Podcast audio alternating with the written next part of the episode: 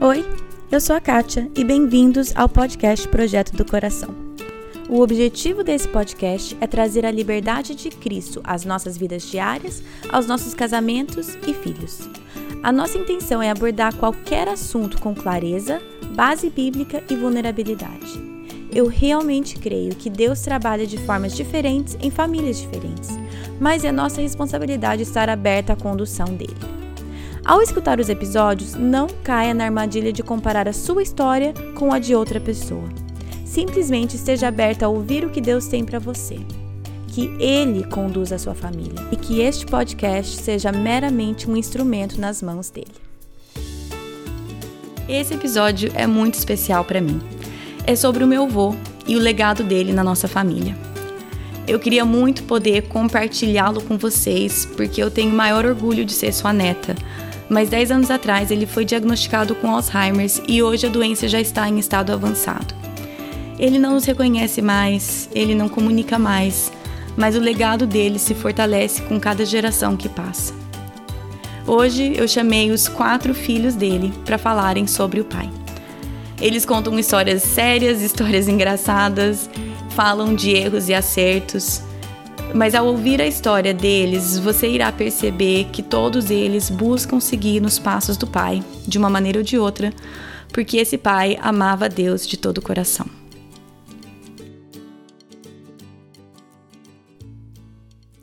Oi, gente! Sejam bem-vindos de volta. O podcast tirou férias aí no mês de julho, mas estamos de volta e eu estou muito animada com esse segundo semestre, com todas as entrevistas que já, algumas já estão, várias já estão feitas, outras planejadas. Estou muito animada com, com o que Deus tem pra gente nesse próximo semestre.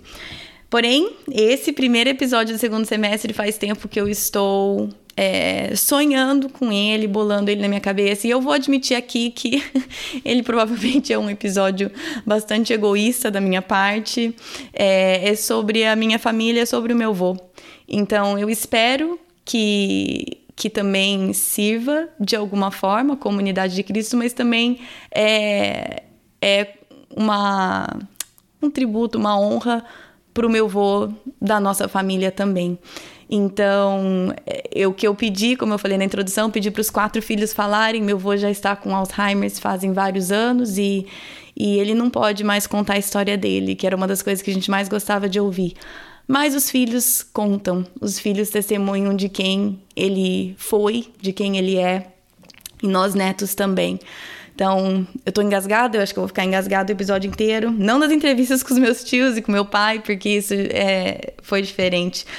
Mas eu queria também é, incluir a minha avó nesse episódio, a esposa dele. É, os meus avós, os nomes são Max e Dixie Edwards, né? Meu avô é o, o Max e minha avó é a Dixie. Eu vou contar um pouquinho da história só para contextualizar. Eles são americanos, né? Eles nasceram, os dois nasceram e cresceram aqui numa cidade bem rural aqui de Indiana, o estado que a gente mora. Uma cidade bem pequenininha de agricultores mesmo, fazendeiros. Minha avó mesmo fala que nunca teve sonho, ambição de sair daquela cidadezinha, que por sinal é onde eles moram hoje, né? Voltaram para lá. Mas tem muito da história e minha vontade é ficar aqui contando ela inteira, mas vou resumi-la depois de um acidente que meu avô teve como na fazenda. Isso foi um marco na vida dele. Meu tio Jay vai falar um pouco sobre isso na, na na entrevista que eu fiz com ele, então não vou dar muitos detalhes, mas foi um marco na vida do meu avô. Por mais que ele já era cristão, aquilo mudou a vida dele e por várias histórias assim bem legais, ele sentiu Deus chamando ele e a família para serem missionários no Brasil.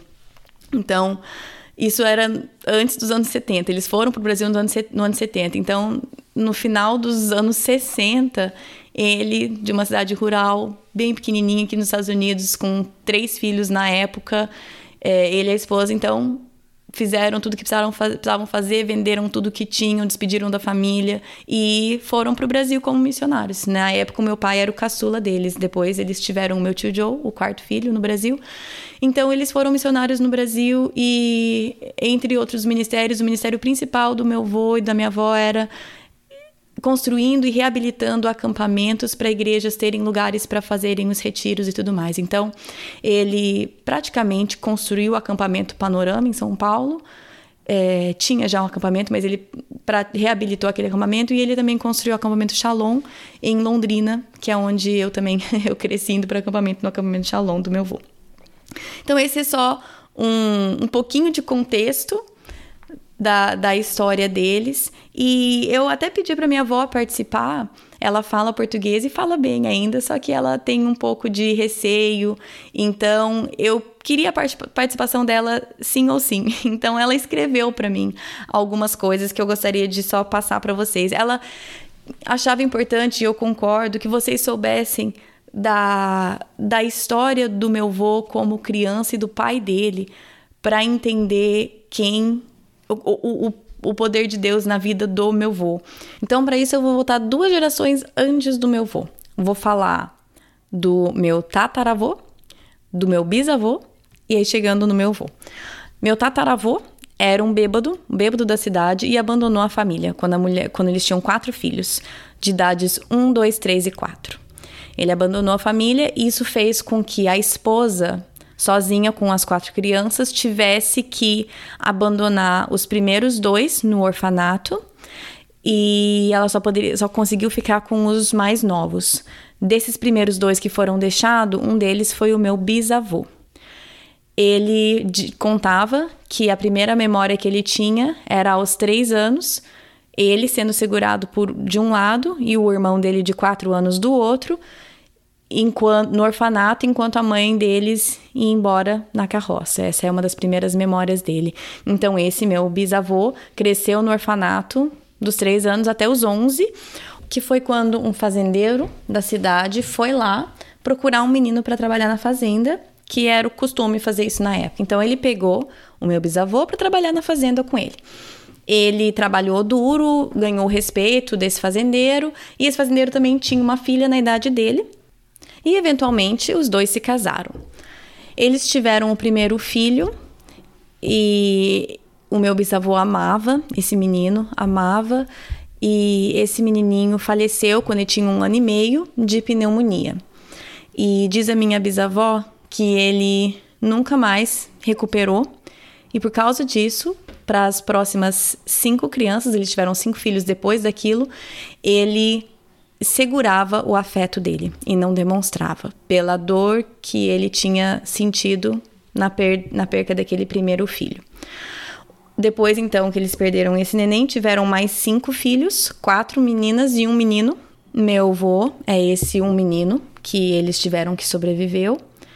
E a criação que meu avô teve com esse meu bisavô, o foco do meu bisavô era tornar o meu avô um homem. Então ele contava que com sete anos ele precisava acordar cedo, porque ele tinha que tirar o leite de uma vaca antes de ir para a escola, com sete anos. E a cada ano, o número de vacas que ele tinha que tirar o leite antes de ir para a escola aumentava um, né? Depois, com oito anos, tinha que tirar o leite de duas vacas e assim por diante. Então, o, o meu bisavô era bem rígido, ele era bem agressivo, o meu, ele espancava o meu avô com uma certa frequência. Então, a criação que meu avô teve não foi não foi fácil. Mas uma coisa que minha avó escreveu no e-mail dela enquanto ela estava me contando todas essas histórias, eu já conhecia, mas né, ter certinho organizadinho assim, ela falou: "O Max teve Max, que é o meu avô, teve que superar muita coisa, mas possivelmente o Russell, que é o meu bisavô, teve que superar muito mais." Então, meu tataravô bêbado, que abandonou a família. Por isso, dois dos quatro filhos tiveram que ir para o orfanato. Meu bisavô cresceu no orfanato, trabalhou duro a vida inteira, deu para os filhos algo que ele não teve, que foi uma família estável e uma condição financeira mais confortável, mas não demonstrou afeto, carinho, muito pelo contrário, foi muito agressivo é, com os filhos. E aí, o meu avô, que é a história que vocês vão ouvir hoje. A intenção que eu queria de mostrar tudo a história do meu bisavô e do meu avô e tudo mais é para mostrar o poder de Deus na vida de um homem e o que Deus pode pegar uma história muito triste, devastada pelo pecado, por vícios e por muitas outras coisas, e ele pode transformar. Basta alguém estar ter o coração rendido a Deus. Então, nesse, nesse episódio, sabendo o Dia dos Pais chegando no Brasil, nesse domingo, a intenção é mostrar o poder de um pai com o coração rendido a Deus. E o, vira e mexe, a gente usa essa expressão na nossa família, que é em pé nos ombros de gigantes. Aí eu dei até uma pesquisada para ver de onde veio essa citação. Eu acho que, né, se a internet não está mentindo para mim, é, parece que vem de Isaac Newton falando sobre ele conseguindo ter alguns avanços científicos devido ao trabalho de muitas outras pessoas que vieram antes dele. E nós vemos isso, eu, eu vejo o quão abençoado eu sou por estar nos ombros de gigantes como meu avô e meu pai que vieram antes, que construíram isso. Então, é, se você tem gigantes no qual você consegue estar nos ombros, agradeça a Deus e a eles por isso. E se você não tem, a minha oração seria que você estivesse com o coração aberto para Deus moldar e através do poder dele fazer com que você seja eh, um alicerce para sua família, né? O alicerce sempre é Deus, mas é esse gigante que os outros podem vir, vir e ficar nos ombros. Eles vão poder enxergar além por, pelo trabalho que você permitiu que Deus fizesse na sua vida. Enfim, já falei bastante e esse episódio é longo, é longo. Primeiro porque eu venho de uma família que gosta de falar. Eu gosto de falar e não vem, não é à toa. É, mas é porque nós temos tantas histórias para contar do meu avô que é difícil encurtar. Então, aqui está os quatro filhos na ordem: meu tio Jay, minha tia Jane, meu pai, o Jeffrey, e o meu tio Joe, falando do pai deles. Então, vamos começar aqui o, o, episódio com o meu tio Jay, que ele, ele é o filho mais velho dos quatro. Ele, a minha tia Cristina, é, o, ambos são americanos, né? Mas eles a vida inteira indo e voltando missionários no Brasil, com ministérios diferentes. Hoje, hoje eles estão trabalhando como missionários também em Roraima. Então, queria Seja bem-vindo, tio, ao podcast. E eu queria que você se apresentasse um pouco com você, a, a tia e o ministério de vocês. Muito obrigado, Kátia. É, nós estamos atualmente morando em Boa Vista, em Roraima, como falou, e sou missionário agricultor. Uhum. E nós estamos tendo problema com o Covid lá, que nem em, nos outros lugares. Mas uhum. atualmente, nessa, nessa entrevista, estou nos Estados Unidos, mas logo voltaremos para lá. Nosso, nosso lar é no Brasil. Uhum, sim. Então, eu queria, para começar, que você contasse uma história do Grandpa que uhum. exemplificasse uhum. um pouco do tipo de pai que ele era para você. Tá do, do pai que ele era, é, eu, quando você me falou essa pergunta, o que me veio na cabeça, a primeira coisa foi que ele era muito consistente. É.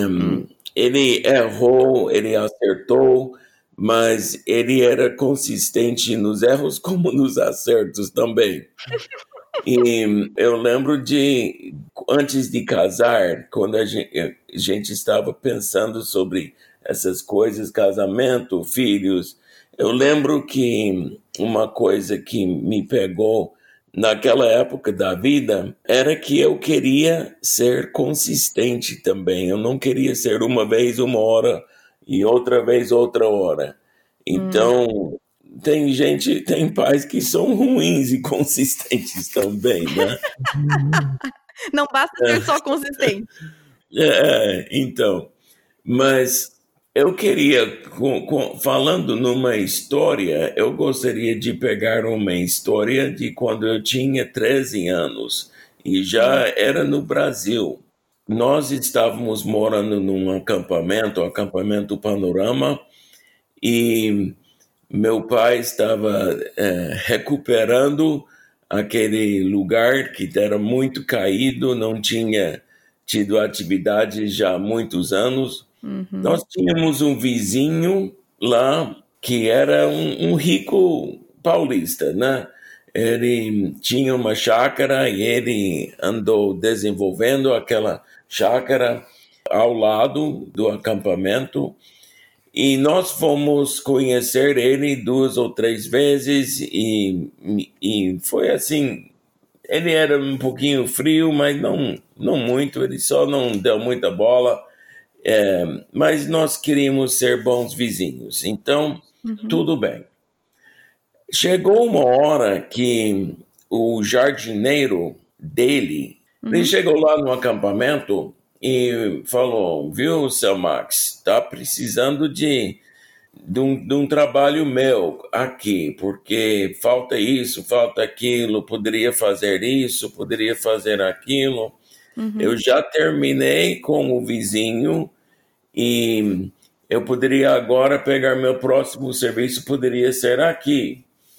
Aí meu pai é, confirmou que ele já tinha terminado e ia voltar para Dracena, parece.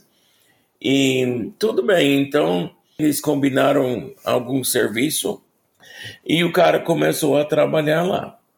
Aí, é, naquela semana seguinte, o vizinho rico já não, não nos cumprimentou na cidade deixou uhum. de cumprimentar e depois ele fez umas outras coisas que eu nem lembro o que eram, que deu para mostrar que ele não gostou de nós, de, do meu pai uhum. especificamente. E meu pai encontrou, eu estava na caminhoneta nessa ocasião, então eu uhum. e meu pai. E na estrada encontramos com o gerente do gado do cara. E meu pai perguntou por que é que o, o vizinho está de mal comigo. E o cara falou: Mas, São Max, o senhor roubou o cara que estava implantando o jardim lá, o senhor roubou ele no meio do serviço, é por isso. Hum. E meu pai falou: Mas ele falou para mim que tinha ter terminado. Não, ele não terminou nada. Eles tiveram desavença lá e, e ele foi embora e tá com o homem que o senhor roubou ele. Então, meu pai pensou sobre isso e, e explicou, né? O gerente acreditou é, nas palavras do meu pai e meu pai decidiu fazer uma coisa que na, na hora eu, eu achei que estava errado isso, mas na volta da cidade nós entramos na chácara ao lado, nós fomos até a casa do, do cara e meu pai desceu, o homem saiu de mal, né? Dava uhum. para ver. E meu pai tentou explicar o que tinha acontecido e o cara xingou ele, né? Xingou meu pai, xingou de palavras que eu nem conhecia. Eu acho que meu pai também não sabia o que eram aquelas palavras. O português dele sempre era muito ruim e já era só, só no segundo ano do Brasil. E depois do homem falar bastante, meu pai se aproximou mais um passo dele, se ajoelhou diante dele e de joelhos olhou para cima e falou: Me perdoe, eu não queria fazer uma coisa que te, que te é, perturbasse. Eu não sei as palavras que ele usou, mas o hum. me perdoe eu lembro. Hum. O homem ficou lá em silêncio, um pouquinho chocado. Aí uhum. ele virou, virou e voltou para a casa dele. Deixou meu pai ajoelhado sozinho. Hum. Aí meu pai ficou de pé e falou para o gerente: eu fiz o que pude. O gerente uhum. ficou sem palavras. Né? Uhum. Ele nunca viu uma cena dessa. E nós entramos na caminhoneta e voltamos para casa. E eu falei para meu pai: falei, o senhor não fez nada errado. Eu acho que não devia ter se ajoelhado diante de um cara desse daí. E uhum. Meu pai falou: talvez não, mas eu fiz o que eu, eu sabia fazer, era só isso. eu não fiz nada errado, mas ele não ouviu minha explicação. Só faltou eu pedir perdão. Hum. Ele pediu perdão para uma coisa que ele não fez. Hum. Isso daí me marcou. Hum. E eu lembrei disso várias vezes na minha vida, não dessa forma tão radical de ajoelhar, mas de pedir perdão para uma coisa que eu não fiz, ou pedir hum. perdão para outra coisa é, ao redor do problema, porque às vezes quem está do outro lado do problema não vai pedir perdão, não vai nunca reconhecer nada, e Sim. o único caminho para frente é você pedir perdão para alguma coisa, ou aquilo mesmo, ou para outra coisa que está ligado ao problema atual. Essa foi uma grande lição para mim. Sim, hum. muitas vezes eu acho que o que eu estou entendendo é que o caminho de reconciliação, talvez o único hum. caminho ali disponível para ele naquele momento era pedir perdão, mesmo que a culpa não fosse dele, né? Uhum. Hum. Muito legal. Eu nunca tinha escutado essa história de você. Outra pergunta é que você falou, né, que o Grandpa sempre foi uma pessoa muito constante, tanto nos erros quanto nos acertos. Então, eu vou perguntar as duas coisas, porque isso também é uma coisa que eu falei um pouco na introdução, mas que eu sempre acho importante a gente ressaltar os acertos de uma pessoa, mas entender também que as pessoas também cometem erros. Uhum. Então, minha primeira pergunta é o que, que você aprendeu com alguns dos acertos do Grandpa?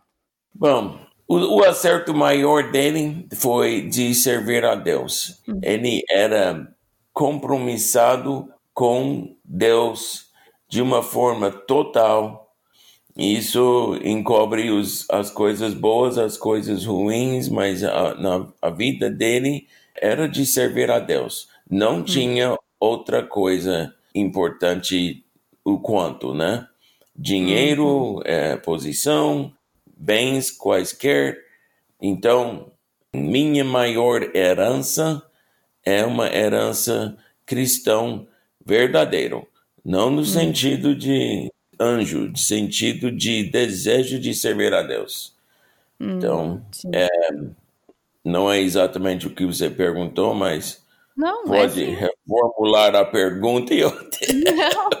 de novo. Não, é porque isso permeava toda a vida dele sempre. Então, eu acho que respondeu uhum. a pergunta muito bem. Sabe, sabe, não era bem. Agora eu vou voltar na minha infância. Antes do seu pai nascer, ou mais ou menos, porque tem seis anos entre nós, uhum. um, eu lembro do acidente. Né? Ele sofreu um acidente na, na fazenda. E eu lembro do, do acidente, eu lembro do dia do acidente, uhum. Quando uhum. ele quase morreu né, antes do acidente, ele era voltado a ser um grande agricultor nos Estados hum. Unidos. Esse era o alvo dele.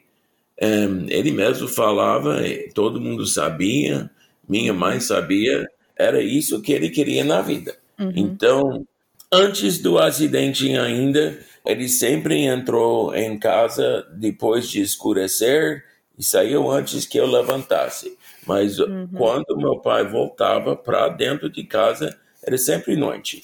Eu lembro, lembro disso, né? Tinha, tenho essas, essas cenas. Era uma coisa boa ele voltar para casa. Era boa. Ele e mamãe se amavam, né? Era uma, uhum. uma lar feliz, né? Uhum. Mas Deus não era em primeiro lugar. E no dia do acidente, ele para quem sabe alguma coisa de trator, ele se enrolou em uma tomada de força.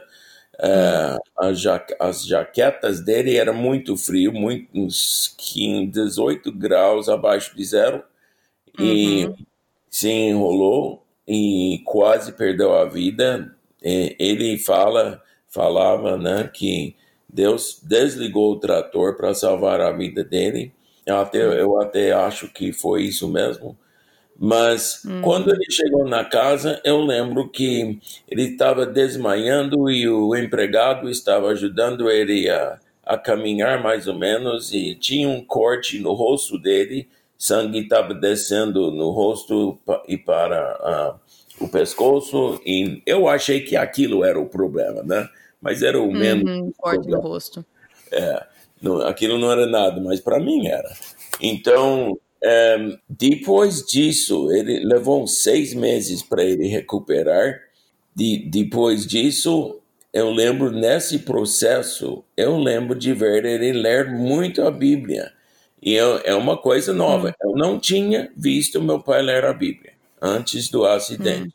Hum. Uhum. Depois do acidente, ele leu muito, botou uma mesinha dentro do quarto dele uhum. e ele ficou lendo, estudando, com o braço imobilizado por muitos meses e lá foi a diferença. Então teve uma, uma mudança, Deus teve que chamar a atenção dele hum. para, para ele. Mas desde aquele momento para frente na vida dele, nunca vacilou.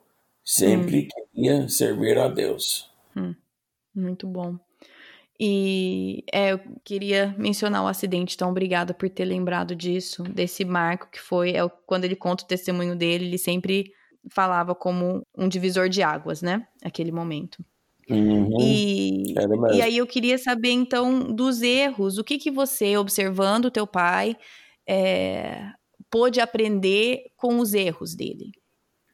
Um, com os erros, eu vou dizer que o que eu aprendo é como ele tratou os erros que era de de reconhecer, de hum. dizer errei.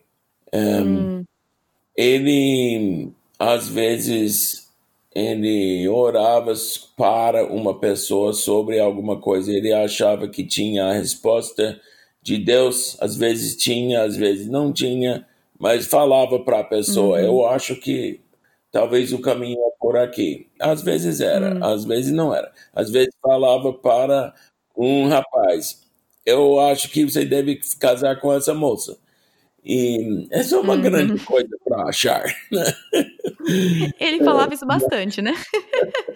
Mas é, às vezes ele acertou com isso, mas às vezes devia ter ficado quieto. E,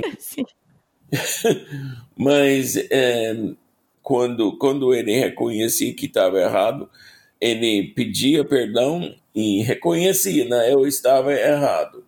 Hum. É, eu vou te dar um, um exemplo disso.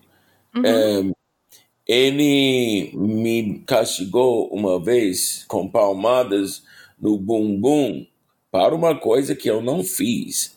E eu sei hum. que parecia mesmo que eu tinha feito. Eu, eu não consigo lembrar o que era é, eu gostaria de lembrar a história, mas eu sei que eu não fiz. E ele, eu levei um castigo, doeu muito e eu chorei.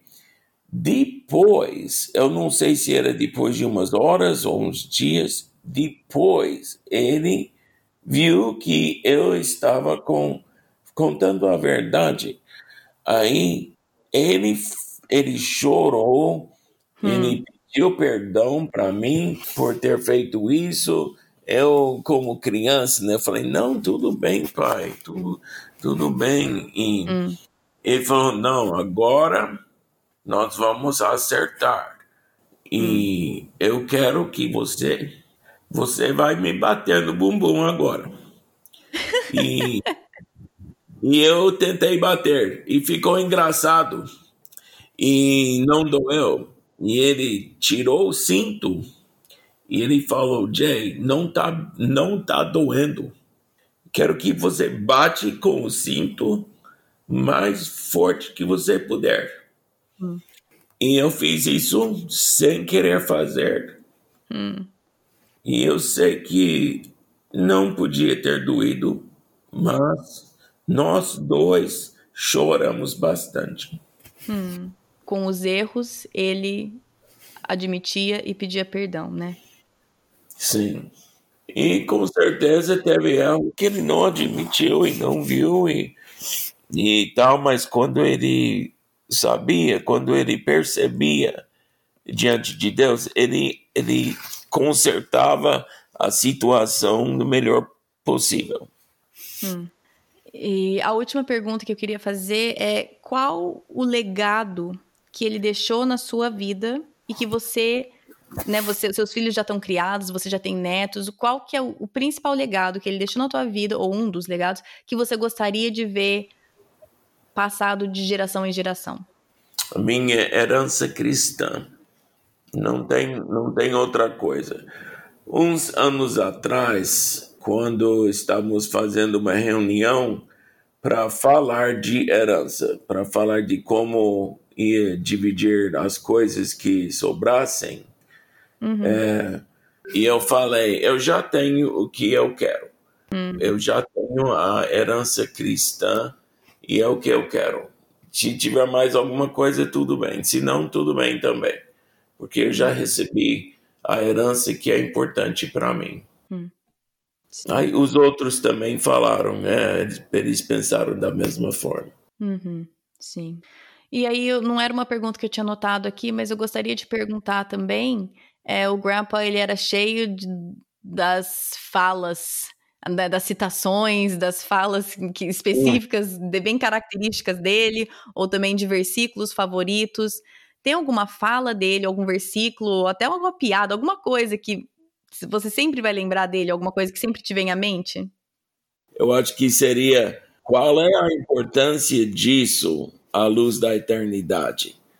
Sim. Eu acho que seria, e a óbvia resposta é que não tem muita coisa que é tão importante à luz da eternidade. Sim, tá certo. Uma coisa que eu já repeti muito que eu aprendi dele é que só temos duas coisas aqui na Terra que a gente conhece que vão durar. Tudo o resto vai, vai, vai embora, né? Se, se consegue queimar, vai, pode desaparecer. Mas o que não desaparecerá são as almas das pessoas e a palavra de Deus. Hum. Tio Jay, muito obrigada por ter dedicado esse tempo, por ter contado um pouco das suas histórias. Muito obrigada. Uh, prazer foi meu. Bom, agora então eu vou falar com a minha tia Jane. É, ela já esteve aqui no podcast, ela fez uma entrevista sobre a importância. Agora eu não vou nem lembrar o título correto, mas tinha a ver com a importância de criar uma cultura familiar. Então ela já esteve. Depois eu vou. Tava aqui procurando o número, mas eu não sei que número que é o episódio. Eu vou achar e eu vou falar para vocês o número. Mas ela é a segunda filha dos meus avós, né? uhum. né? O meu TJ, que vocês acabaram de escutar. E agora a minha tia Jane. Tia Jane, seja bem-vinda. E eu gostaria que você se apresentasse de novo, rapidinho, para quem está te escutando.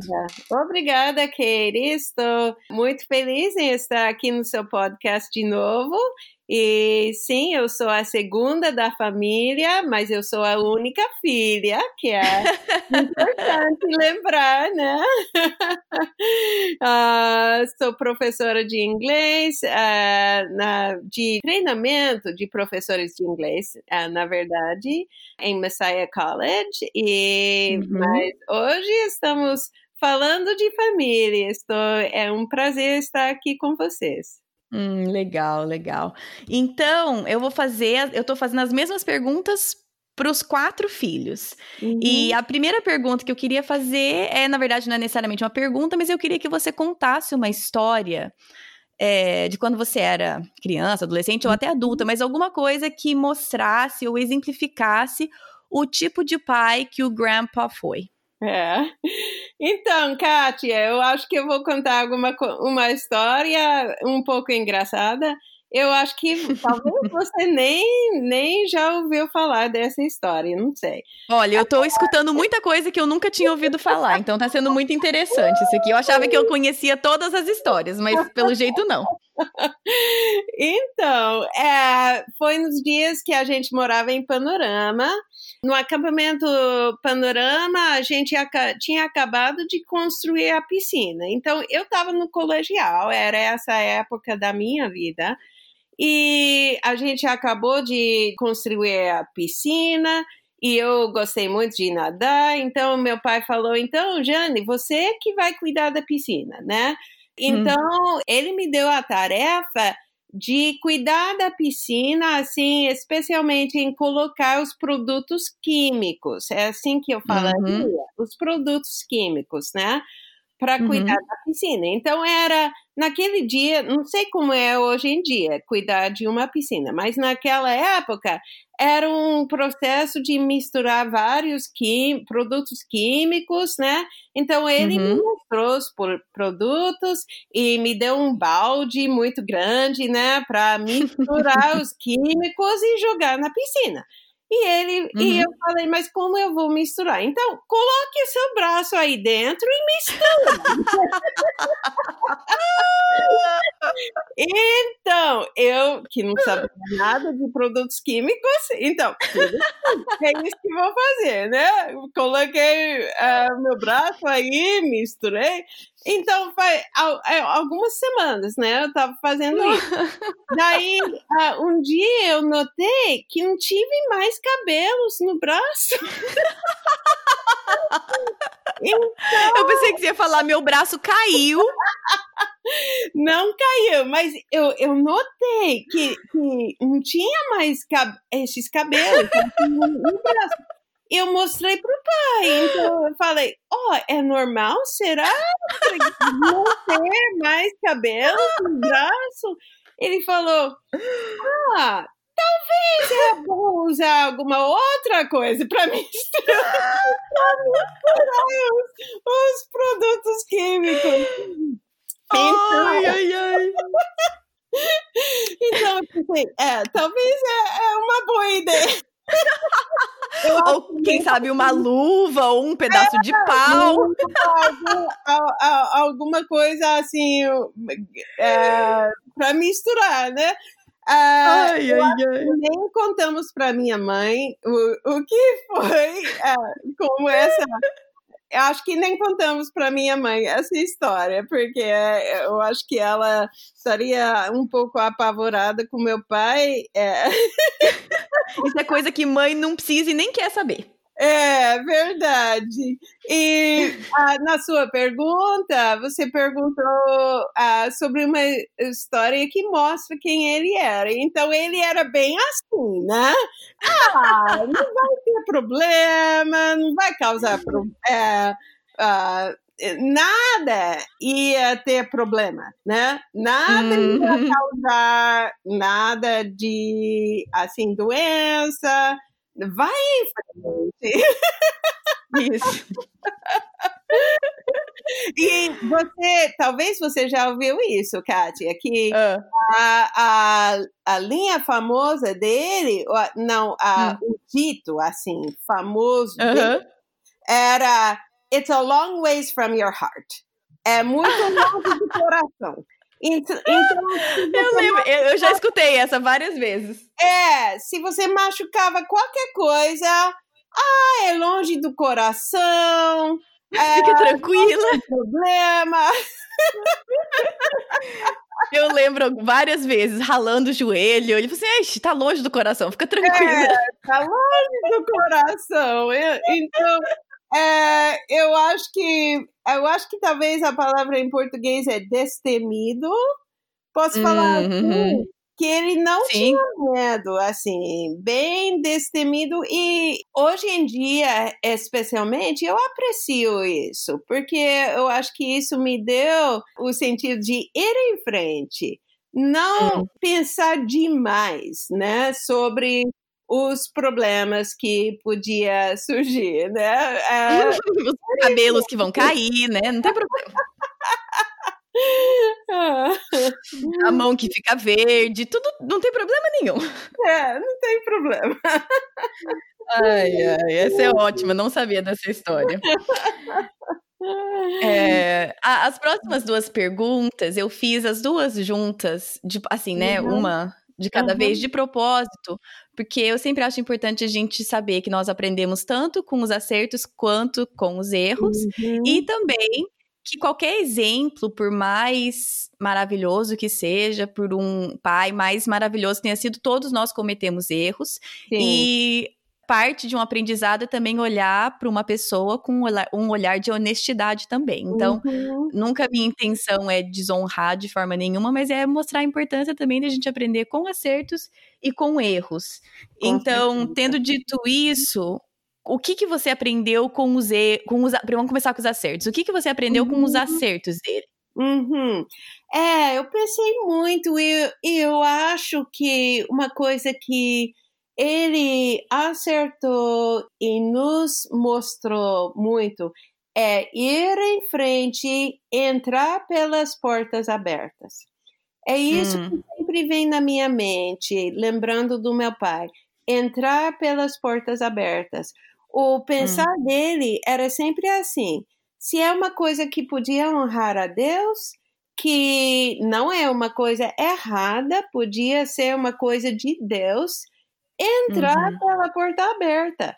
Não pensar uhum. demais, não calcular demais, entrar, ir em frente.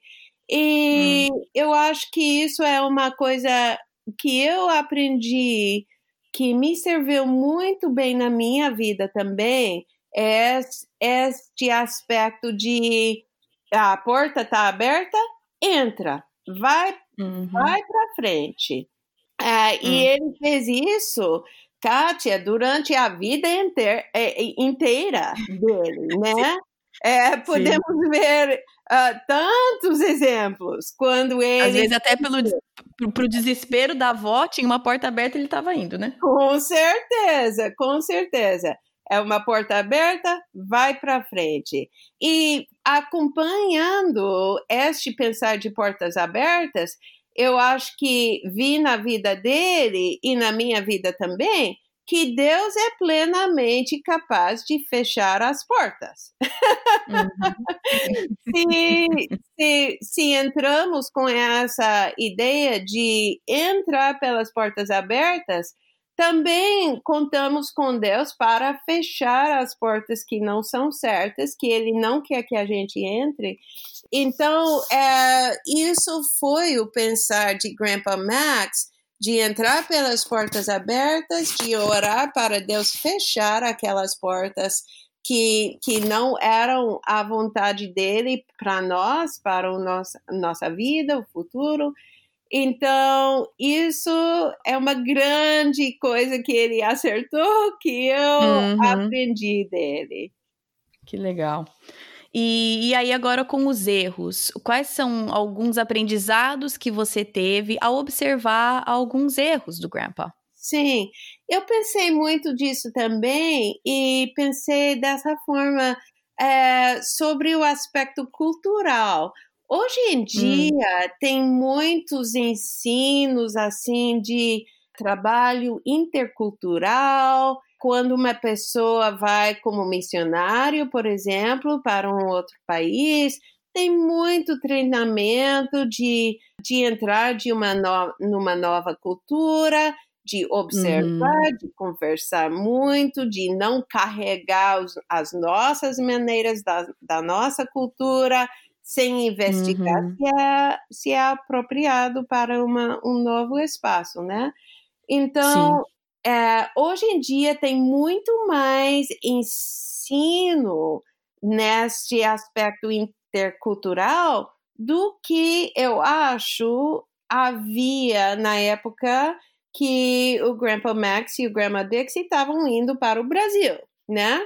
Sim. Uhum. Então, eu acho que naquela época não tinha muito ênfase e a natureza do meu pai sendo ir em frente, né? Eu acho que às vezes ele não parou para pensar de maneiras culturais que eram diferentes, que ele deveria observar, que ele deveria calcular, que ele deveria considerar, né? Coisa assim.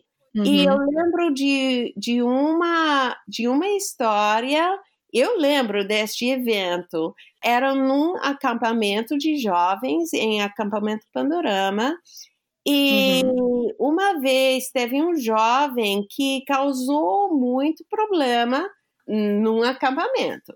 E uhum. meu pai não ia deixar passar isso e uhum.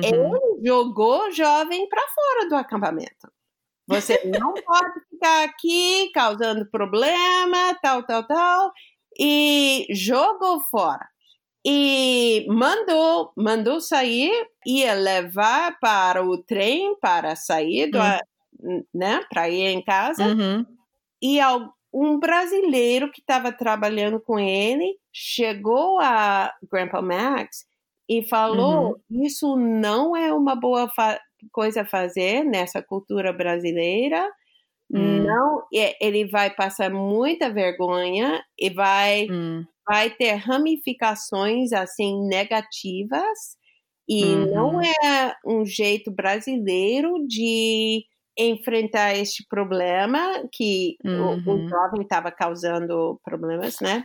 Uhum. E meu pai foi até na rua parar o jovem, ajoelhou, pediu perdão e hum. convidou hum. o jovem para voltar para o acampamento. Hum. E isso eu acho que mais que o erro, o hum. jeito hum. que ele consertou assim o erro, o jeito que ele pediu uhum. perdão, eu acho que é isso agora o que fica na mente daquelas pessoas que estavam lá, né, que viveram aquela experiência, né? Ah, hum. Então, sim, ele errou, às vezes no sentido de, de cultura, né? Não hum. entendendo o suficiente a, a, cultura brasileira no início. Essa história que aconteceu foi no início do tempo em Pandorama. É, uhum. Então ele foi aprendendo, mas quando ele errou, quando ele sabia que errou, ele pedia perdão. E uhum. eu acho que isso fala muito alto do caráter dele, que ele teve humildade de uhum. pedir perdão de um jovem que realmente estava causando problemas. um jovem chato pra caramba. Um jovem chato. Depois, eu, se não me engano, este mesmo jovem, depois disso, ele voltou muitas vezes para muitos acampamentos e acabou sendo um líder na igreja, eu acho, hum. se não hum. me engano. Então, hum. Deus usou mesmo os erros. Tá certo. Como é importante a gente aprender com isso também, porque não quer dizer que nós não vamos errar, mas a maneira que nós lidamos com a correção, ou de Deus, ou de outra, uhum. vindo de outra pessoa, né? uhum. né? Uhum. Você falou com o tio Jay sobre o que, que você ia falar ou não? Não, ele contou que ele... história? Não essa mesma história, mas ele contou uma outra história sobre o Grandpa também pedindo perdão, ajoelhando para outra pessoa. Ah, interessante! Não então... combinamos nada!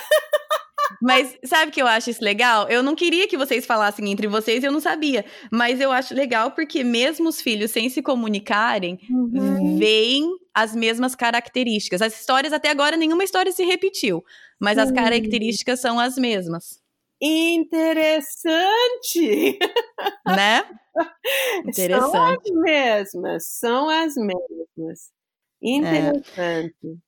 E aí eu acho que a minha última pergunta aqui seria qual o legado eu sei que são vários, né? Mas o legado uhum. maior que ele deixou na sua vida uhum. e que você deseja ver. Eu sei que você já tem filhas e netos também, né? Uhum. O, o, legado que você vê na sua vida, que você espera ter passado para suas filhas e você espera que elas então passem para os seus netos. Sim. Ah, com essa pergunta, Kati, eu voltei, voltei à ideia de entrar pelas portas abertas. É, hum. Na minha própria vida, eu lembro quando a gente estava, eu e meu marido, meu marido é pastor, e a gente tinha pastoreado uma igreja em Ontario por oito anos. E uh, pensamos que era estava na hora certa de, de mudar e tomar uma outra posição, assim, um outro uh, desafio de ministério E, um, e nós dois queríamos ir para o campo missionário e uhum. vimos uma escola na Indonésia. A escola estava precisando de uh, dorm parents, não sei como falar dorm parents. Olha, era um internato, né? Uma escola de internato. Então, precisa. Eu não sei uma palavra também, só vou explicar. Eram, eram então, vocês eram os adultos, pais, entre aspas, pais postiços, né? E responsáveis por essa casa de internato. Sim, sim. E também precisava de alguém para criar um programa para o, os alunos que estavam aprendendo inglês, o ESL, uhum. EFL é, é a minha área. Então, uhum. olhamos para essa escola e nós dois, o Rodney e eu, olhamos e falamos: por que não? Parece uhum. que seria uma porta aberta. Por que não? E isso sempre vinha para mim, por que não? Temos a capacidade de ir hum. e fazer o que eles precisam, por que não? A porta hum. parece que está aberta. Então, esse, esse sentido de por que não? Por que não ir? Por que não uhum. fazer? Por que não entrar pela porta? Eu acho que esta visão que eu tenho, que meu marido também tem, né? Uhum. E eu, eu acho que isso nos deu muitas oportunidades tão ricas na nossa vida.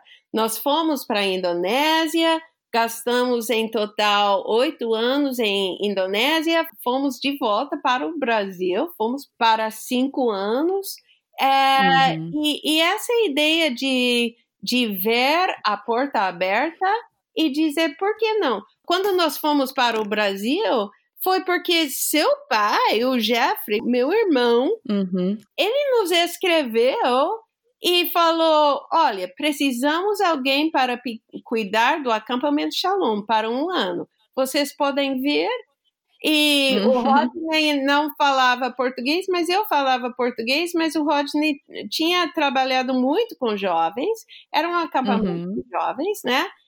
E uhum. nós andamos um para um e dizemos, por que não? É, o acampamento que o Grandpa construiu também, né? Sim, foi o segundo acampamento que meu pai uhum. construiu, né? Acampamento Shalom. E olhamos e dizemos, por que não? Eu aprendi uhum. isso do meu pai. Por que não eu? Por que não fazer? A porta está aberta, entra. Né? Se Deus não quer que vamos neste caminho, ele pode fechar a porta. Uhum, ele, ele, é capaz de fazer isso. Então, uhum. é isso que eu gostaria de passar para minhas filhas, as famílias uhum. delas, meus netos. Se a porta está aberta, entra. Se Deus uhum. não quer que você vá neste caminho, Ele pode fechar a porta e Ele já fechou uhum. muitas portas para nós. É, eu ia falar, tanto toda a nossa família tem várias histórias de portas fechadas também, Sim, né? com certeza. Não, não é... são só histórias de portas abertas. Mas eu acho que isso, isso é uma boa maneira de viver a nossa vida com Deus considerando que hum. é Ele que está abrindo as portas, Ele nos ama. Se não é o caminho certo, Ele vai fechar a porta. Podemos contar com Ele ah, nesse sentido hum. de abrir e fechar as portas, e Ele vai trazer um, uma vida tão rica para nós, experiências e pessoas para nos uhum. usar e para nos instruir na nossa vida cristã. Então é isso que, que fica comigo do meu pai e que eu quero passar para minhas filhas e até meus sobrinhos, uhum. sobrinhas e os filhos deles. É, muito legal. E aí, na verdade, eu falei que eram só essas quatro perguntas, mas eu fiz essa outra pergunta também pro tio Dia, eu queria fazer para você. Apesar que você já falou uma coisa, né? O Grandpa tinha muitos ditados, né? Você falou assim, fica tranquilo que tá longe do coração. Essa é uma que você já até citou. Ele tinha muitos desses ditados, dessas falas prontas, que nós todos lembramos uhum. dele. É, ele também tinha vários versículos que ele citava várias vezes. Então, eu queria ver de você se tem um, além dessa que tá longe do coração, algum que se destaca para você. Olha, como você falou, ele teve muitos, mas o, o ditado dele, que sempre volta na minha mente com muita frequência, é In the light of eternity, what does it matter? Como você falaria isso uhum. em português, Katie? A luz da eternidade, quão importante Sim. é? Então, quando eu, eu me vejo valorizando algo mais do que eu deveria, pode ser um problema, um, um, uma coisa que outra pessoa fez que não gostei, né? Hum. Ou mesmo querendo alguma coisa para minha casa, alguma coisa e a gente talvez não tenha dinheiro, alguma coisa assim. Sempre entra uhum. esse ditado dele na minha mente. Na luz da eternidade, qual é a importância dessa coisa? Isso me ajuda a refocar em Deus e nos planos dele e na eternidade e, e a uhum. valorizar as coisas que são, são realmente as coisas que são importantes para ele, né? Em vez dessas coisas temporais na nossa vida Sim. de dia em dia. Sim. Tá certo. E olha, isso é prova que ninguém combinou com ninguém, porque você é a terceira, ah. né? Eu tô fazendo um pouco de hora de hora. Você é a terceira que eu entrevistei. E você é a terceira que fala o mesmo ah. ditado. então, ó, eu, eu, vou manipular um pouquinho, eu vou pedir pra você falar de mais um. Eu quero que você fale sobre aquele de aprender e ensinar. Tá bom. Olha, tem, tem mais uma muito importante que foi muito, muito importante na minha vida. Se você perde o seu desejo para aprender, você perde o seu direito para ensinar outros. Uhum. Isso me ajudou muito, porque eu sou professora, né? Eu ensino outra, outros. Mas sempre vem na mente também esse ditado do meu pai, que eu também tenho que estar tá sempre aprendendo. Eu tenho que estar tá pronta a aprender dos meus alunos, a aprender hum. uh, sempre as coisas novas, as maneiras que as outras pessoas estão interpretando várias coisas na minha profissão, mas também na vida em geral, né? Uhum. E eu sempre tenho que estar pronta a aprender de, de todas as pessoas que estão na minha vida, aprender. E se não, se eu não continuar assim, aprendendo, eu não tenho direito para instruir outros, para ensinar outros, né? Hum, sim. Obrigada, eu tive que manipular essa resposta porque é. você, professora, falando desse, eu achava muito importante. Sim, sim. Tia, muito obrigada por, pelo tempo, pela disponibilidade de, de falar um pouco, um pouco do seu pai. Obrigada, Kátia, pela, pela oportunidade de falar sobre essas coisas. Então, agora eu queria que vocês escutassem do meu pai, né, o Jeffrey. Ele é o terceiro filho dos meus avós e vocês conhecem ele de vários episódios, acho que já foram três episódios que meu pai e minha mãe fizeram juntos. Então, oi, pai, tudo bem? Oi, tudo bem, filha? Então, pai, eu queria fazer as mesmas perguntas para você que a primeira é eu queria que você contasse uma história do vô, do grandpa, que exemplificasse o, o tipo de pai que ele foi. Certo, certo, tá bom. Bem, o meu pai, ele, ele foi uma pessoa que ele, ele não falava para fazer alguma coisa sem ele mesmo estar disposto a fazer, fazer aquilo. Quer dizer, ele, ele não mandava eu fazer uma coisa se ele não estava disposto a fazer a mesma coisa. Hum. E ele também foi sempre um pai muito amoroso e, ao mesmo tempo, rigoroso. Uh, uma coisa em relação ao exemplo: nós morávamos no acampamento Panorama, no interior do estado de São Paulo, não tem nada a ver comigo, mas tem a ver com a pessoa que ele, que ele foi. Uhum. E no acampamento tinha um, um casal, um zelador, seu Antônio era o zelador do acampamento, e da cozinha do acampamento saía um esgoto debaixo da terra e estava tudo entupido. Então, uhum. meu pai tinha pedido para o seu Antônio cavar um buraco, achar o, achar o cano, desentupir. Seu Antônio cavou o buraco, achou, achou o problema, mas estava um caca fedorento. Eu era um menino de 8, 9 anos assistindo. Fedorento, caca. E ele estava lá em pé, olhando, decidindo como fazer, e meu pai veio e viu a situação. Meu pai arregaçou a manga, ajoelhou, enfiou o braço lá naquele caca, tirou ah. aquele lixo fedorento e nunca mais seu Antônio, uh, como é que fala, uh, resistiu ou, ou empacou. Teve, teve, teve receio de fazer alguma coisa? Exatamente, porque ele viu que meu pai não era só de mandar, mas ele também estava disposto a fazer qualquer coisa. E era assim com, hum. com nossos filhos também. Meu pai era esse tipo de homem.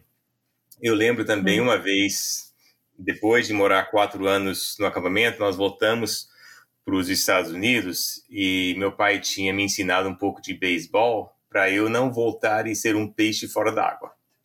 Porque uhum. eu cresci no Brasil jogando futebol e beisebol para mim era, era estranho, então antes de voltar, meu pai me ensinou as regras. É estranho. Beisebol é estranho.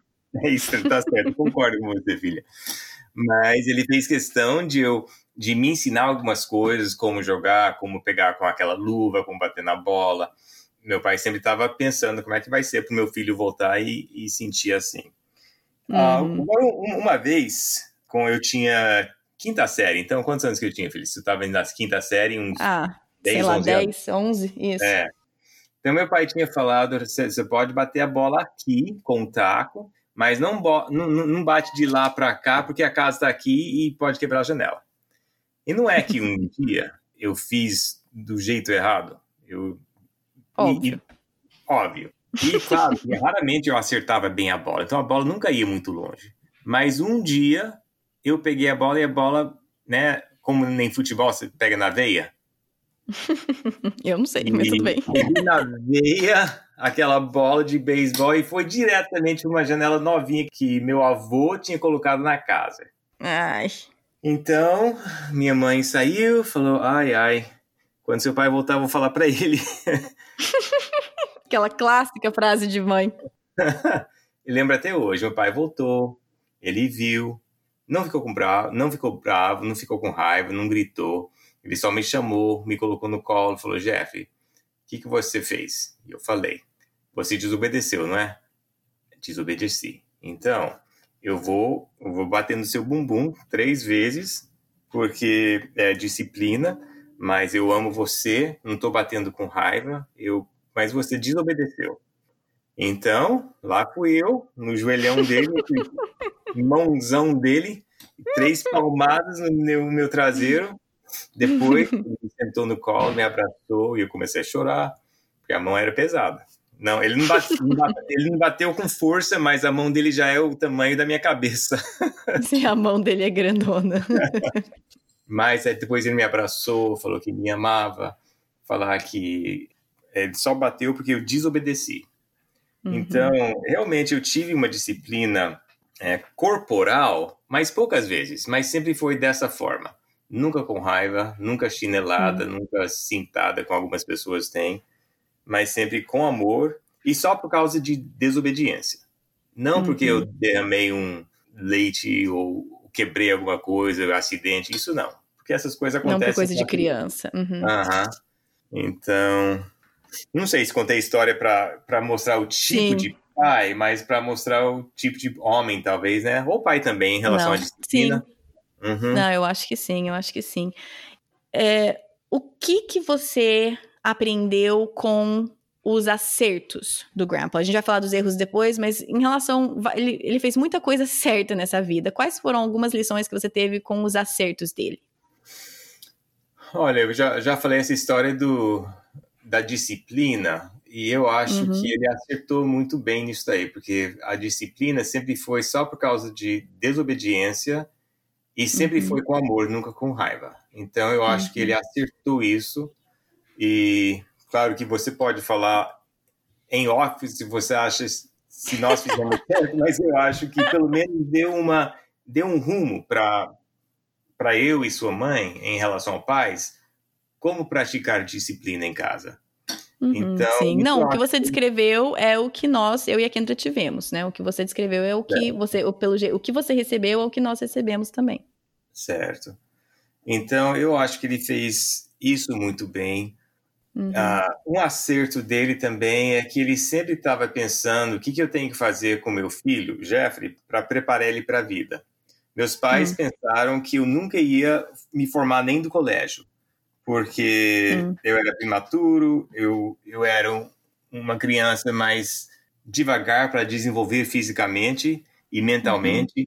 A minha fala veio bem lento como criança, então eles hum. pensaram, ai, ai, este menino não vai nem nem nem cair do colegial. Então, meu pai. Hoje ele... tem o doutorado, vamos deixar claro aqui que desde que também faz parte da falta de conhecimento que tinha na época em relação a prematuro, certo? Tá certo, tá certo.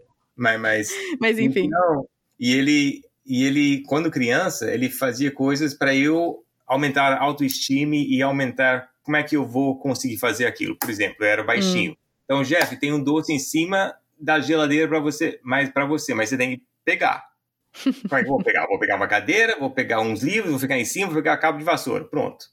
Então ele fazia resolvido.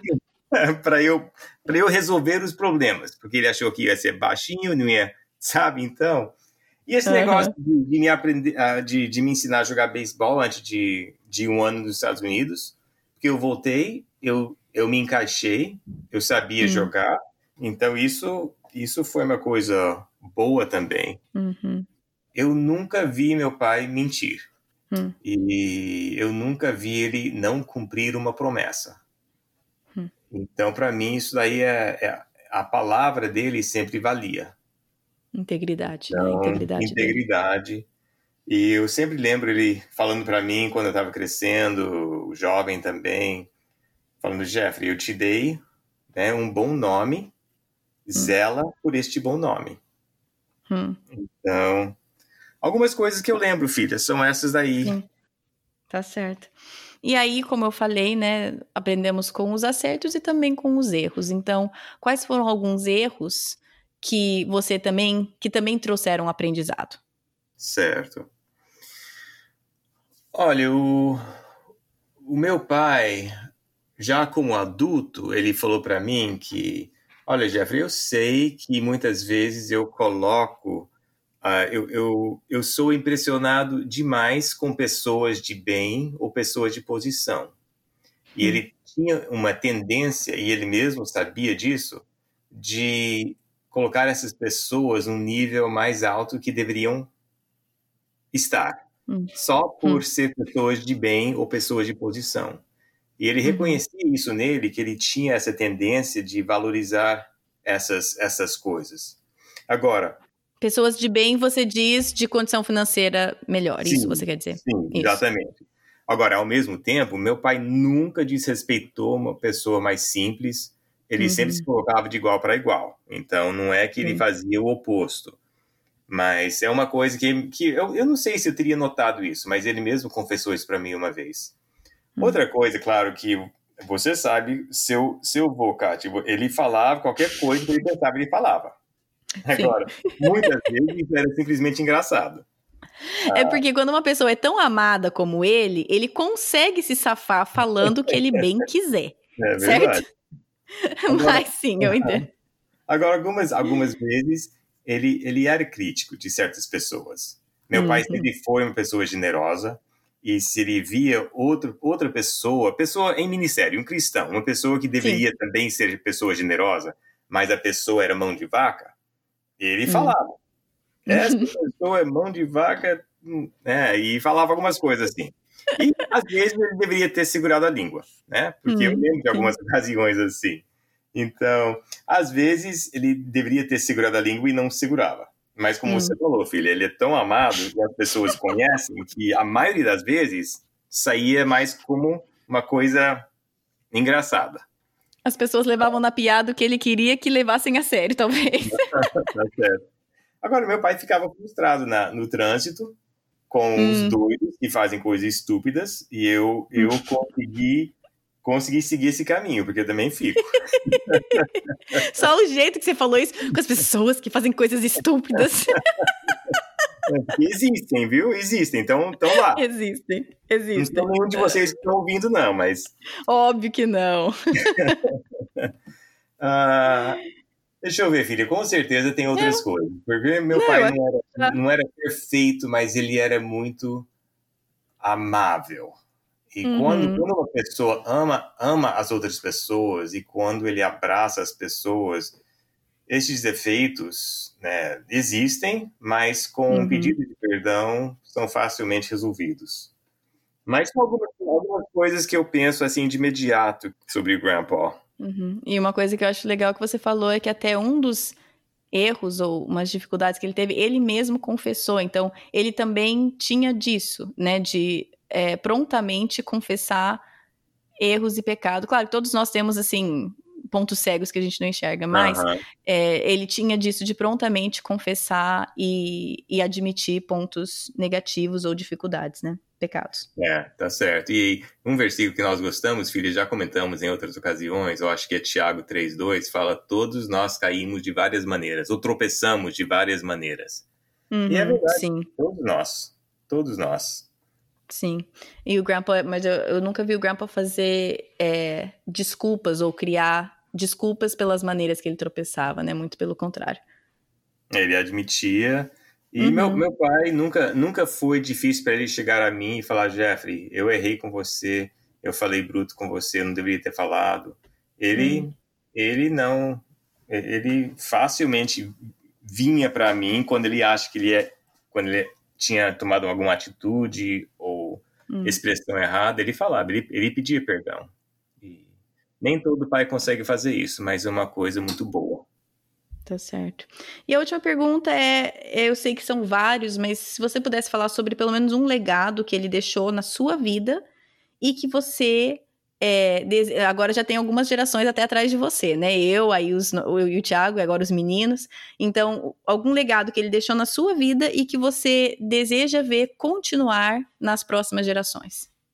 Essa questão é fácil, filha, porque, ao meu ver, o seu avô, ele queria, queria e tentou seguir a Deus de todo o coração.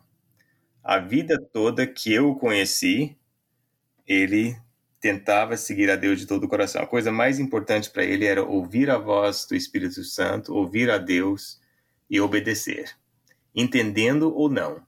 E eu tenho tantas histórias para contar sobre a vida dele, de coisas meio, meio pequenas ou talvez até até uh... Parece aparentemente insignificantes. Exatamente, obrigado. Mas que, que foram passos de obediência simples o que o Espírito Santo estava pedindo para ele.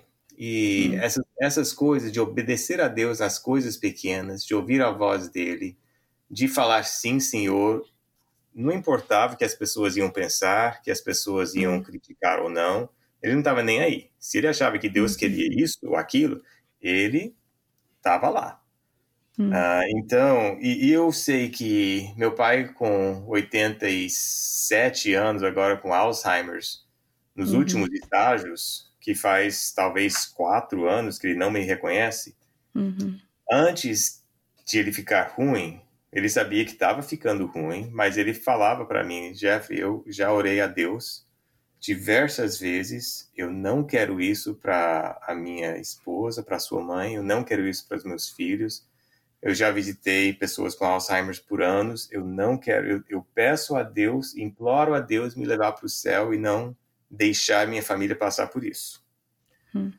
E Deus não respondeu essa oração dele, não. mas eu tenho certeza absoluta que talvez quando ele já estava sem memória para contar para mim, mas eu tenho certeza que ele chegou a um ponto onde ele sabia que era o plano de Deus, que por hum. uma razão ou outra que ele não entendia, Deus queria usá-lo dessa forma neste último capítulo na vida dele.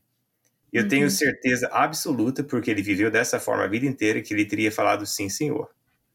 Uhum. Não queria, sim. não entendo, mas aceito e eu sirvo da forma que o senhor quiser.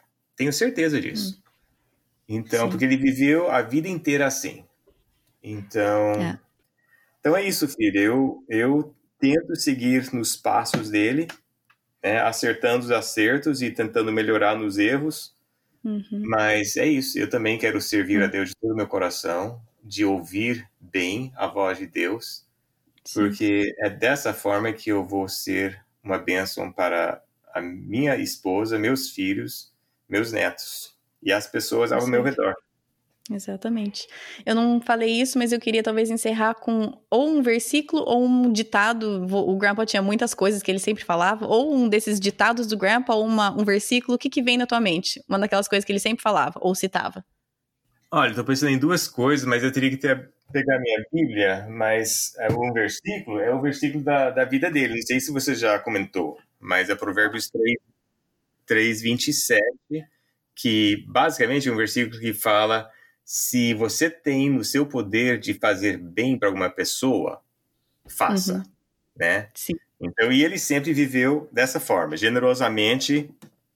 Agora, um ditado famoso do meu pai, talvez já foi citado aqui, é qualquer coisa que acontecer com você, é uma coisa meio desagradável, que você não gostou, ele falava, a luz da eternidade importa. Isso importa, Sim. a luz da eternidade? Ah, é. Realmente não importa, é. né? Se meu carro é velho, tá capengando, importa? Não, na verdade não importa. Então, é. a luz da Olha, eternidade. O, o próximo a falar é o Uncle Joe, que é o seu irmão caçula, e ele virou essa frase no vô, no grandpa, vou ver se ele conta essa história. Você lembra uh, disso, né? Não. Não? Então escute o episódio. Tá bom. tá bom. Então tá, pai. Obrigada. De nada, filha. A última entrevista de hoje é com o meu tio Joe, que é o caçula da família, né? O meu pai é o terceiro, meu tio Joe é o quarto, mas entre meu pai e tio Joe tem oito anos de diferença. Então, o que meu pai, meu tio Jay e minha tia Jane sempre dizem é que ele teve pais diferentes do que eles tiveram. Então as histórias dele talvez sejam diferentes dos outros três, mas é um prazer para mim ter o meu Uncle Joe, meu tio Joe aqui no podcast. Seja bem-vindo, tio Joe. Hum, o, o, prazer é, é meu, Kátia. Muito obrigado. E ele, tá um, ele falou para mim que não sabia como que ia sair o português dele, porque ele nasceu Isso. no Brasil, né, tio? Nasceu e cresceu no Brasil até é, 12 anos? 14? Quantos anos? É, 13. Eu sou brasileiro 13. de peito e de passaporte, mas, mas não de língua. E o português ele é excelente.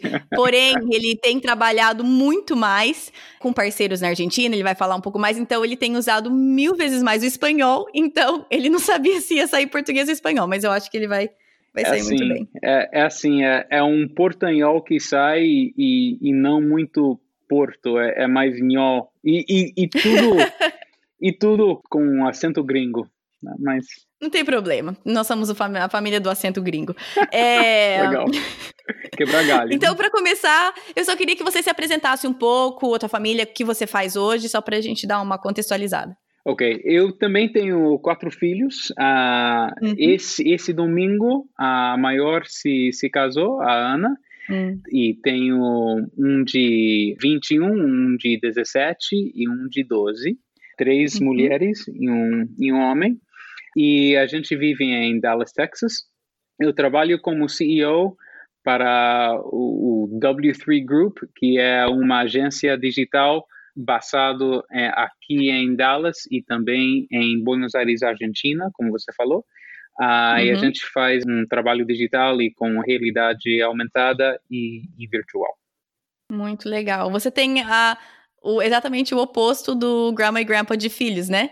Três Isso. meninos e um menino, e o Grandpa Max tiveram, eles tiveram três Isso. meninos e uma menina, do mesmo e, jeitinho, né? E eu, eu, eu, também tenho um. A nossa caçula tem seis anos de, de gap E você falou do, do, do gap entre eu de, e, uh, de o, diferença, seu, papai de, de 8 anos, a gente tem de 6, e também os três também falam que tem, tem pais diferentes que eles tu és. Mas a diferença é que o, o, o, primeiro os pais não sabem o que estão fazendo, né? E, e quando chega o quarto já já sabem ser, ser, ser, ser país.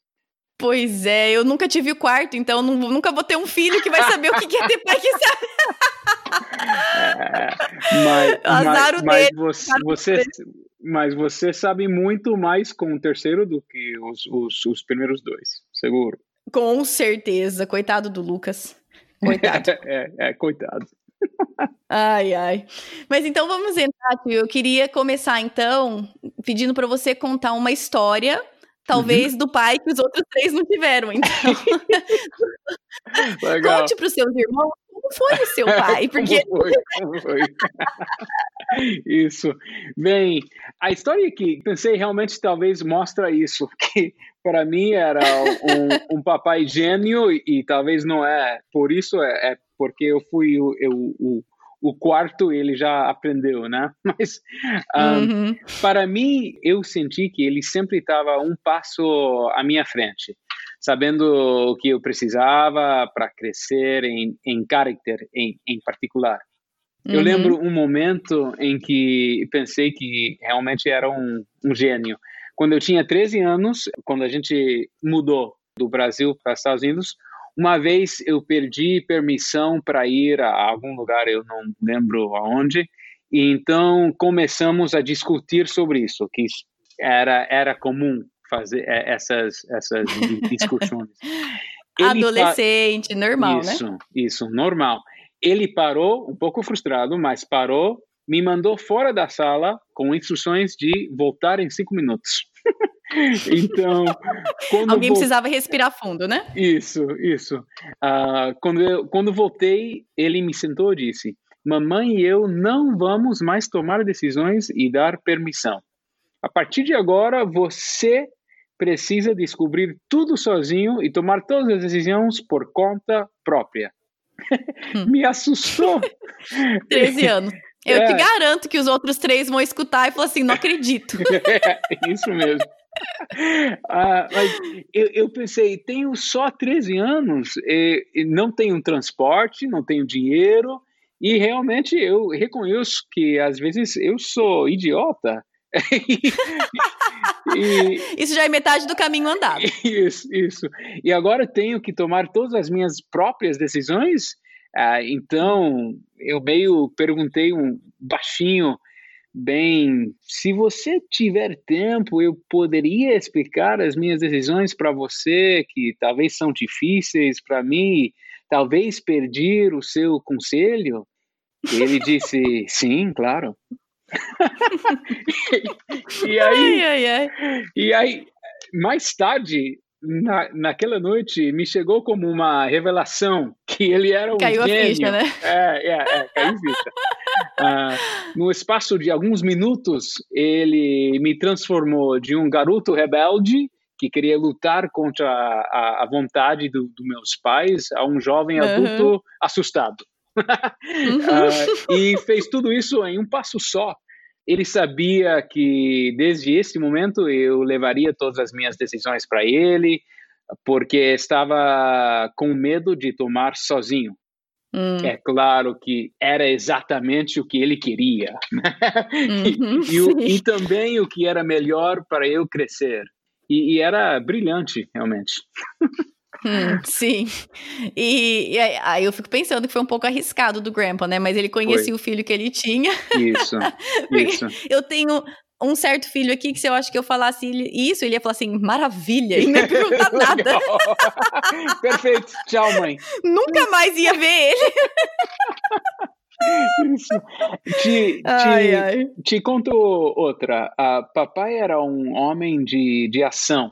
E, é, uhum. Uma vez que alguma coisa estava claro em sua mente, ele odiava esperar. Um, uma vez ele determinou que Deus queria sua família no Brasil, ele fez tudo o que podia para chegar o mais rápido possível. Ah, uhum. Uma vez que Deus mostrou o que poderia ser o acampamento Panorama, ele seguiu em frente sem financiamento e sem permissão.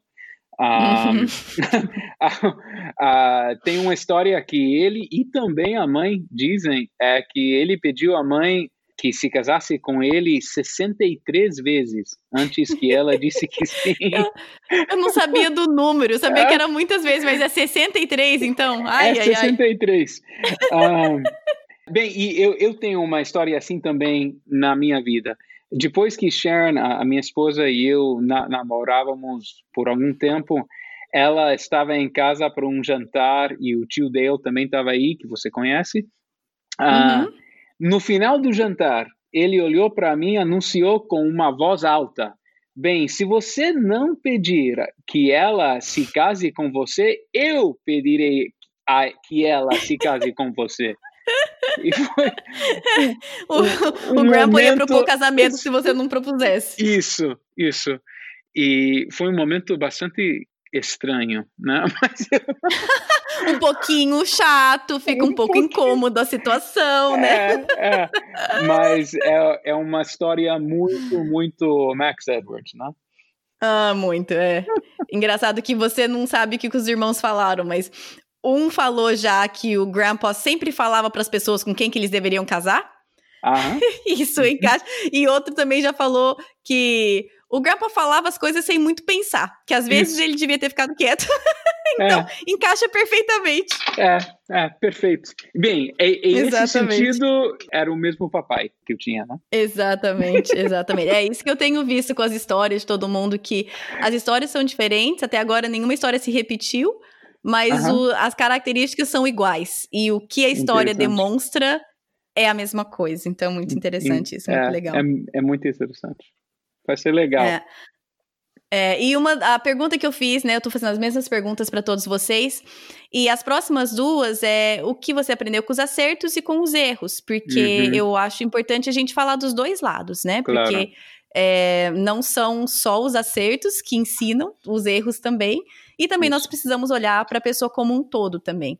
Então, claro. é, eu queria então que você começasse com os acertos. Quais foram algumas coisas que você viu que ele acertou na vida e que você então aprendeu com isso? Legal. Então, a, a primeira para mim é obedeça a Deus. É, uhum. Ele falava frases como: Eu atravessei todas as portas que Deus abriu. Ah, uhum. Ou uma outra frase, eu tento me colocar em um lugar onde só há um caminho e só Deus pode fazer acontecer. Assim eu sei que Deus uhum. está liderando. Então, com coisas assim, eu, eu, vejo que o acerto talvez mais forte é esse enfoque em obedecer a Deus. Uhum. Um, uma outra que eu aprendi dele é presentes bem pensados ele uhum. pensaria em uma necessidade, em uma pessoa e pensaria criativamente no presente. Ele teve grande prazer em deliciar os outros com presentes atenciosos. Sim. Por exemplo, ele tinha a tradição de um presente escondido de Natal, com uma pista e um uhum. cartão que cada um de nós procurávamos. E eu, eu faço isso Sim. hoje com, com os meus filhos. A gente faz isso com os meninos até hoje também. Ah, a gente legal. faz com os meninos. Legal, uhum. legal. E é um legado de, de Max Edwards isso. Um, Sim. Uhum. Eu lembro uma vez que mamãe ficou chateada porque o cabo de um colher de cozinha favorita era um colher que era um presente do casamento deles, quebrou. Em vez de comprar uma colher nova para ele, ele fez à mão um novo cabo para a colher velha. Eu tenho certeza que ela ainda tem. Eu acho que você pode ah, pensar. É, é, é. Eu sei, eu sei qual colher que é. Toda é, vez que eu vou é. lá, eu lavo e guardo. Isso. Ela usa toda vez que ela cozinha. É uma história que me afetou. Uh, outra vez ele viajou a noite toda em um leito com um filhote de cachorro que é, como você sabe, uhum. contra as regras de direito. Sim. E, e, ele fez isso para surpreender o seu menininho, eu, com um uhum. presente incrível no próximo dia. Uau! Chegou com um cachorrinho que era Snoopy. Que legal. O outro acerto dele que carrego hoje na, na minha casa, com o meu casamento, ele era um romântico. Ele tratou a sua uhum. esposa como uma rainha e sempre mostrou grande carinho e respeito. Sempre. Uhum. Ah, ele Sim. surpreendia com flores, com presentes, com experiências legais. Uhum. Se ela dissesse que queria algo, alguma coisa, ele fazia tudo possível para entregar. Sim. E engraçado você falando, engraçado não, né? Mas você falando sobre o lance de presentes bem pensados e tudo mais. É. Eu não tinha pensado nisso como característica dele, mas você falando, eu, realmente ele sempre foi assim. E eu vejo isso em vocês também. Tanto eu estava até é. pensando aqui, vocês, você e o Nathan, seu filho, construíram um negocinho para um, sei lá, tipo um, um carrinho de puxar para guardar coisa. E os é. meninos usam até hoje, tá aqui no quarto do lado, os meninos usam direto. Isso faz uhum. anos. O Lucas era bebê quando você Isso. deu, né, um, dois eu, aninhos. Eu lembro. É, né? eu, eu, quando eu e o Thiago casamos, você e a, e a tia Sharon deram uns bonequinhos assim de imã, todo flexível, que dobravam é. tudo. E vocês falaram da importância de ser flexível no casamento. Então são coisas pequenas assim, mas é. que é interessante ver que algo que te chamou atenção, você então, né, continua essa tradição. É, é assim. E, e cada Natal vocês levam essa essa tradição também com seus filhos.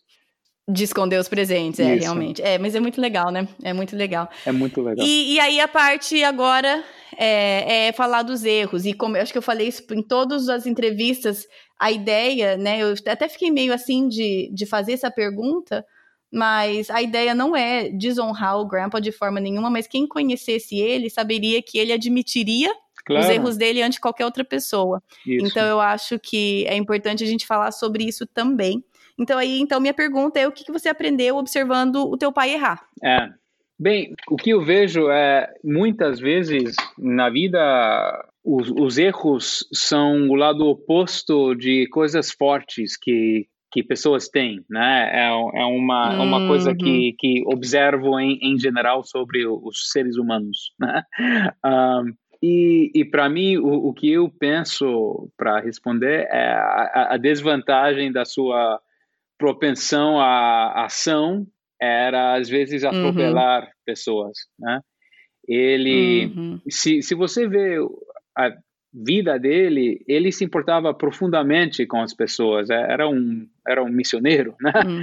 Ah, e, sim, e, sim. entregava a sua vida a serviço de outras pessoas. Mas às vezes seu desejo de atingir uma meta ah, fazia ver as ações de outros como obstáculos e ele uhum. realmente não tinha paciência com obstáculos. E às vezes. não. É... Ele não era uma pessoa assim super paciente, né? Paciência não, não era assim um traço forte dele. não, não, não era. Uh, e, e às vezes uh, o, um erro que eu vi na vida dele era ver pessoas que não estavam alinhadas com ele como obstáculos. E, hum. e talvez atropelar essas pessoas. Mas eu estava pensando nessa, nessa pergunta, e esse traço de caráter em gente normalmente cria inimigos ao longo de vida, né? Sim. E então eu faço a mim mesmo a, a pergunta: eu não posso pensar em nenhum inimigo que, que, que meu uhum. pai tem, né? E uhum, eu acho que a, a razão que mesmo as pessoas que ele machucou perceberam que ele não era contra eles pessoalmente, que uhum. ele não carregava ódio e as pessoas viam isso talvez não no momento, mas eventualmente. Então eu acho que é por isso que ele não tinha inimigos, mesmo com esse com essa característica, né? Um, a, a sua pergunta era o que eu aprendi. O que eu aprendi com isso é é buscar um equilíbrio entre atingir metas e atender pessoas, né? Uhum. Ah, no final de contas, pessoas têm um valor maior porque são feitos na imagem de Deus. E é importante não perder essa visão. Hum, tá certo, tá certo. Interessante mesmo, porque ele era de atropelar, assim, não conhecia ele nessa fase de vida, mas de todas as é. histórias que a gente escuta, mas realmente eu nunca conheci alguém que não gostasse do Grandpa. É. Muito pelo contrário. É. Muito pelo contrário, só de eu ser neta dele, eles já gostavam de mim, entende? Eu só preciso, só pra eu ser neta, eles já imaginam que eu seja boa gente, só porque é. eu sou neta dele. É. Então é e, é interessante. E, e é, é, interessante que essas duas observações que você tem convivem na mesma pessoa, né? Sim. É, e aí, assim, a última pergunta aqui que eu fiz para todo mundo é o, o, legado. Nós estamos aqui falando de um legado que um pai deixa. Uhum. E qual que é o legado? Eu sei que tem vários aspectos disso, mas um, um dos aspectos do legado que ele deixou na sua vida, que você está buscando passar para os seus filhos, e agora você também tem uma filha casada, e que você vê, gostaria de ver isso sendo passado para a próxima geração também. É, Bem, como você sabe, a, a, reunião familiar que a gente fez em 2018, uhum. eu, eu, fiz uma apresentação sobre isso. Então, eu, eu, realmente pensei muito sobre isso. Antes dos Alzheimer's, vários anos atrás, eu falei com ele e a mãe sobre um lema para o bração da família Edwards. Eu li que era uma tradição medieval que quando um membro de uma família realizasse algo notável, seu ramo uhum. da família mudaria o lema da abração para refletir isso. Então, uhum. quando, quando eu li isso, eu estava pensando na nossa família e realmente eu sinto que isso passou na nossa família com eles. Sim. Se você observar a trajetória da nossa família antes e depois de Max e Dixie Edwards, é noite e dia. Por uhum. exemplo, o vovô do papai foi conhecido como o bêbado da cidade e abandonou uhum. sua família. um, Sim. O pai do meu pai foi colocado em um orfanato. Uhum. Como adulto, ele se converteu, mas não era muito comprometido. E às vezes era duro com meu papai, chutava e batia nele. Eu não, eu não uhum. sei se você sabia disso. Um, sabia. Uhum. E observe agora a linhagem da família depois de Maxi Dixie. Tem uma uhum. exposição cultural, incluindo Brasil, Japão, Quênia, Indonésia, Panamá e, e outros uhum. países. Há uma lista grande. Sim uh, várias línguas que essa família agora fala, cargos uhum. de liderança muito altos no ministério e fora do, do ministério, uhum. empresários. Não sei quantos caso. Uhum. doutorados uhum. agora que essa família tem. Ah, não tem, nove, também não sei, nove, mas são muitos. por aí. Eu ah. não tenho nenhum, mas muitas pessoas têm Eu também não tenho, Kátia. Então, ah, mas que bom para eles. É, isso. Uh, mas a, a, lista continua, mas eu, eu, eu não quero falar bem da nossa família com essas coisas. Na, nada disso é tão importante quanto 100% da, da geração depois de Max Indexier e 100% da geração de, depois de esse, esta geração, uhum. ou seja, uhum. duas gerações, todos A sua estão... geração e a minha geração, né? Isso, isso. Todos estão servindo a Deus completamente, 100%. Uhum nos ministérios, nas igrejas, no meio acadêmico, em comunidades. No caso do seu pai e a sua tia viajando todo mundo. Uh, e não há um único divórcio em duas gerações depois de Maxim Dixie. Um, ah, tem outros exemplos também, mas, mas com essas você já pode ver a, a tendência. Bem, é. então o, o lema que sugeri ao papai e mamãe era audactor pareo, em latim, que traduz mais ou menos obedeço com ousadia.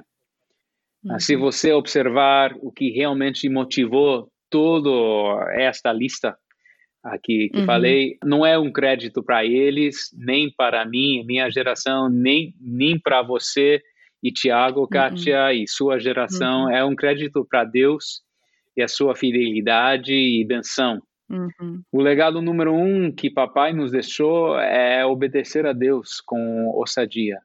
Papai sempre contou assim. Ele falou que Deus pediu pessoas mais talentosas para fazer o trabalho. Ele pediu pessoas mais eloquentes, pessoas com melhor educação. E todos disseram uhum. que não. Uhum. Então Deus ficou com Max Edwards, e que não tinha as mesmas habilidades, mas ele disse uhum. sim. Então Deus cumpriu com o, o que pretendia usando Max. Eu acho que o maior legado que papai e mamãe nos deram era que a minha geração e a sua e o de Lucas que vem uhum. é o legado também o desafio de continuar a Dr. Pareio, a obedecer ousadamente a Deus. Hum, sim. E é engraçado você falando essa história. O Grandpa sempre falava isso, né? Sempre falava sobre que Deus chamou esse cara, né? Ele contava uma história. O Grandpa sempre foi muito bom contando história. Deus chamava esse cara. Você vai pro Brasil? Não, não vou pro Brasil. Deus pegou o próximo cara no Brasil. E é, eu acho que aquele jeito que ele terminava a história, pelo menos que eu lembro, que aí Deus olhou lá no fundo do baú e tinha é, o Max é, Edwards. É, é aí ele assim. puxou ele e falou assim: Você vai? E o Max falou assim: Eu vou. Aí Deus falou assim: Bom, você vai me dar muito mais trabalho, mas então vamos lá. Era assim. Era e é assim. claro que é só, né? É só um jeito engraçado de contar, mas. É, e aí ele fala assim: azar o deles, quem pegou as bênçãos fui eu, ele falava. É, então, é, é assim e é mesmo. sempre foi a mentalidade dele, né? É, é. E é, e é, e é verdade. É.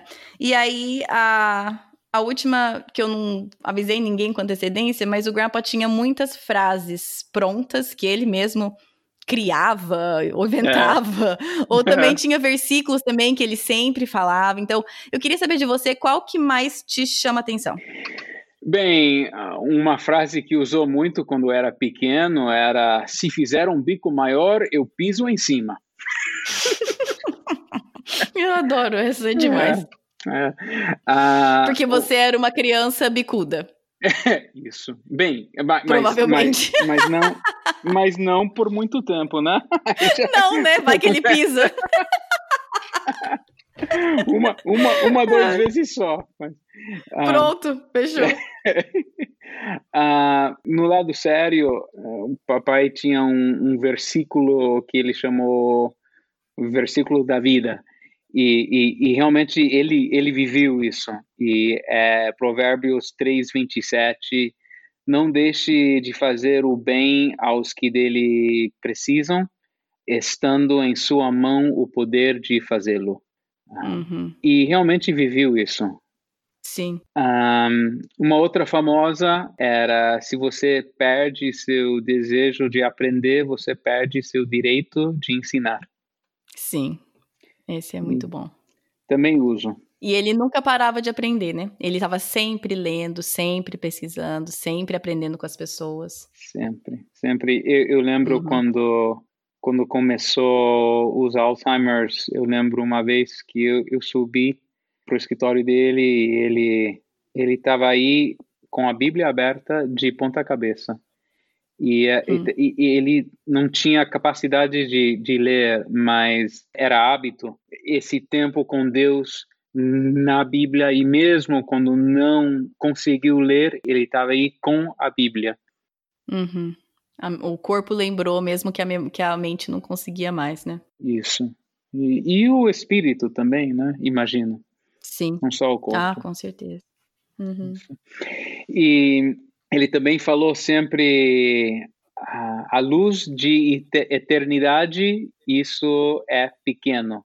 Então, muitas uhum. vezes, quando alguém estava emocionado sobre alguma coisa ou, ou agitado, uh, era quando ele usava essa esta frase.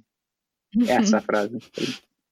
Todos os filhos falaram desse da luz da eternidade, todos eles, porque realmente, Isso. por mais que o Grandpa tinha muitas frases, essa sempre, essa. sempre é, sobressai.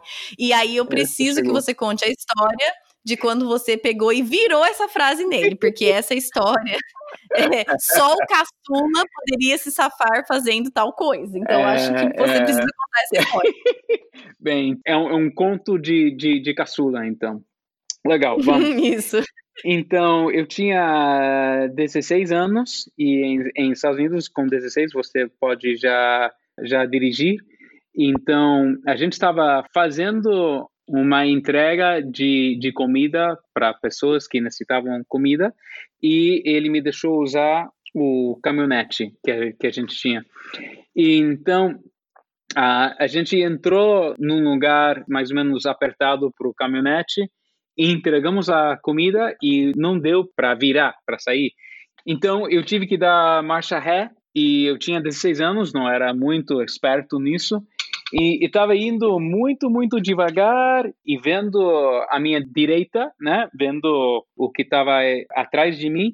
E na uhum. minha esquerda, o retrovisor lateral, na minha esquerda, que eu não estava olhando, escutei uma, um, um barulho uhum. terrível, que era que eu bati o retrovisor e quebrou tudo. Então, parei, peguei os, os pedaços daí e, e levei para casa e mostrei para o papai. E expliquei o que aconteceu e ele estava com raiva, realmente estava tava agitado porque vai custar dinheiro agora e estava quebrado, não, não podemos usar até que a gente paga dinheiro para consertar e, o que me o, o que me passou para falar era bem pai a luz da eternidade isso é pequeno Isso é ótimo.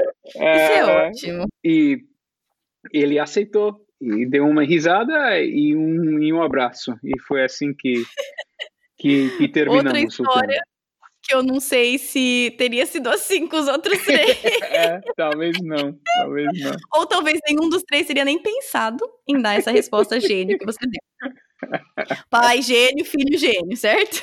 Ah, vamos, ver, vamos ver. Ai, ai, João, muito obrigada pelo tempo que você tomou e dedicou para contar essas histórias, porque para mim, é claro que o, o, o meu ideal seria ter, fazer essas perguntas para o Grandpa e, e poder compartilhar um pouquinho da sabedoria do Grandpa. Como isso não é possível mais, nada melhor que os próprios filhos falarem dele e quem ele é, é a doença tirou, tirou ele da gente, tirou. mas quem ele ainda é uhum. no, na uhum. essência dele. Né? Uhum, uhum. Muito obrigado, Kátia, uh, por tomar o tempo, o esforço para fazer esse, esse podcast. E eu estou ansioso para es escutar o que sai. Muito obrigado. Olha, esse podcast eu sei que já está o mais longo de todos os tempos, mas eu preciso encerrar ele com o versículo que a minha avó sempre faz, todo mundo, se você já foi na casa dela almoçar, jantar, qualquer coisa, depois de qualquer oração, nós encerramos falando o versículo, citando em família o versículo 1 Timóteo 1, versículo 17. Assim, ao Rei eterno, imortal, invisível, Deus único, honra e glória para todo sempre. Amém. Tendo dito isso, feliz Dia dos Pais. Que Deus abençoe a família de vocês. Bom final de semana e até semana que vem.